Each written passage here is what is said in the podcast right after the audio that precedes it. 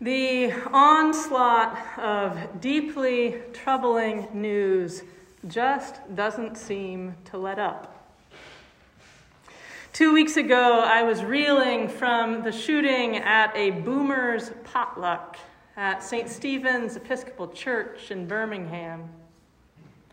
This one hit especially close to home.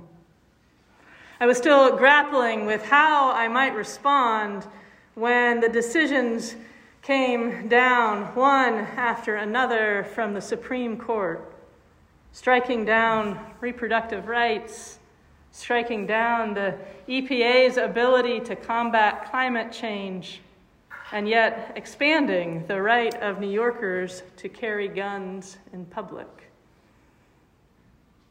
One coming after another, I felt sick, unmoored I was simultaneously filled with rage and yet despondent. If I'm honest, it felt actually like a pretty good week to have COVID and have no choice but just to sleep and sleep. But I can't stay there, closing my eyes to it all, nor do I want to. But what to do? How can we respond to overwhelming hurt and fear on such a widespread level? Settling in to write this sermon with this as one form of response for me, I recognize the temptation to lean hard in the direction of self righteousness to use this church's teachings to rail against all that has happened. I could tell you, for example, about how since 1967, the Episcopal Church has maintained, and I quote, its unequivocal opposition to any legislation on the part of the national or state governments which would abridge or deny the right of individuals to reach informed decisions about the termination of pregnancy and to act upon them. Our church teaches that women are to make decisions regarding their own bodies. Full stop.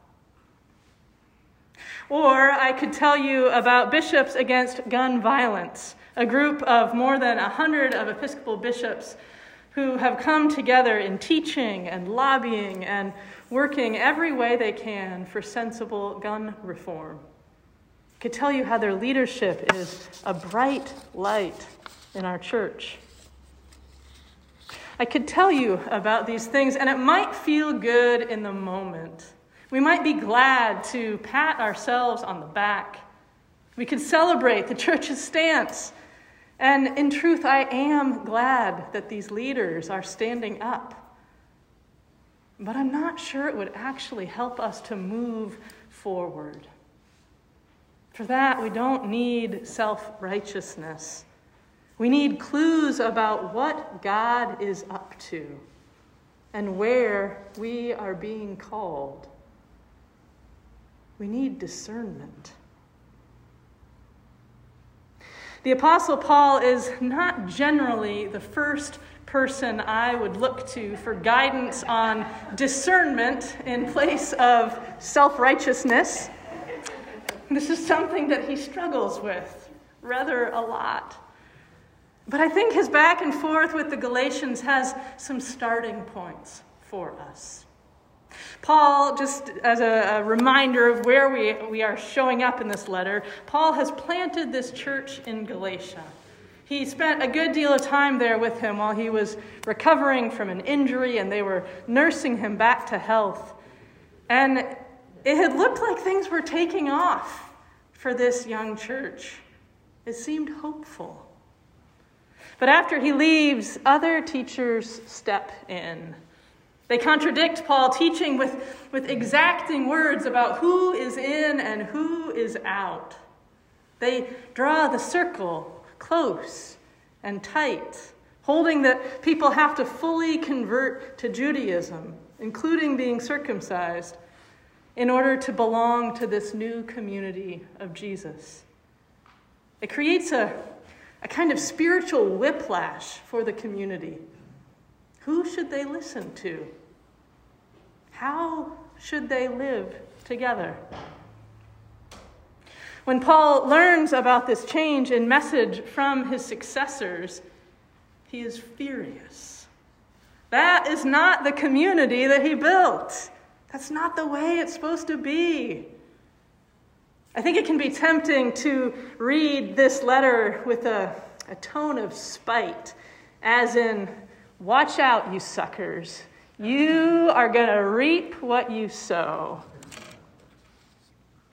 But remember, remember that he loves this community dearly, that he's invested his time and his heart with them.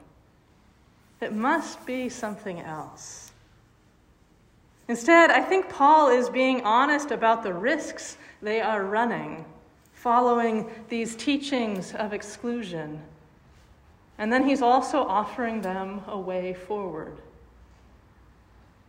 As I've sat with this letter, it's, it's settled out for me as a tool of discernment, a way to help us plot our first steps and, and decide to aim ourselves in one direction or another, especially when everything feels so murky. I think the passage can be boiled down to two questions.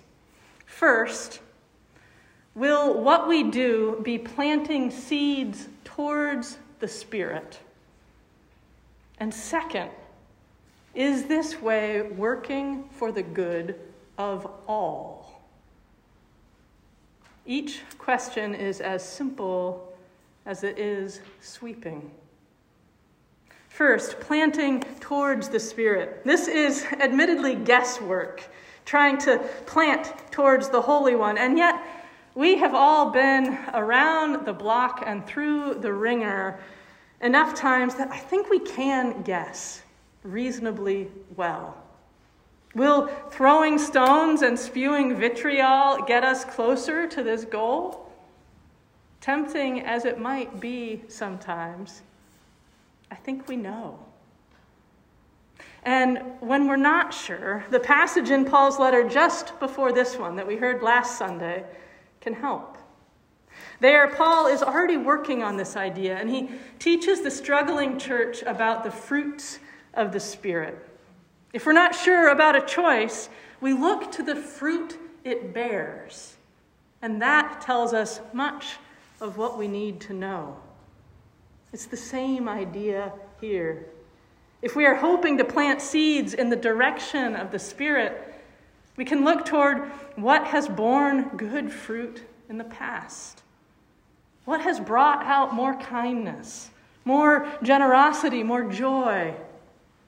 What has helped us to be patient, to be faithful, to love well? Start there. Plant more of these seeds. And the second question Will what we do work for the good of all? Of all people? Who is set free by a particular choice and who is set back by it? Who is fed and who is sent away empty? Would our action draw the circle larger, stretch it even wider? Or would it circle the wagons tighter to the good of those we already know? Are we planting towards the Spirit? And is it working for the good of all? These are the questions I want to ask myself and ask together in this community as we face the challenge and the opportunity of living in this place and this time. This way of the Spirit and of seeking good for all people. This way that Paul teaches is how we reach for that new creation that God is always calling us into, that she's continually making with us if we will but join her.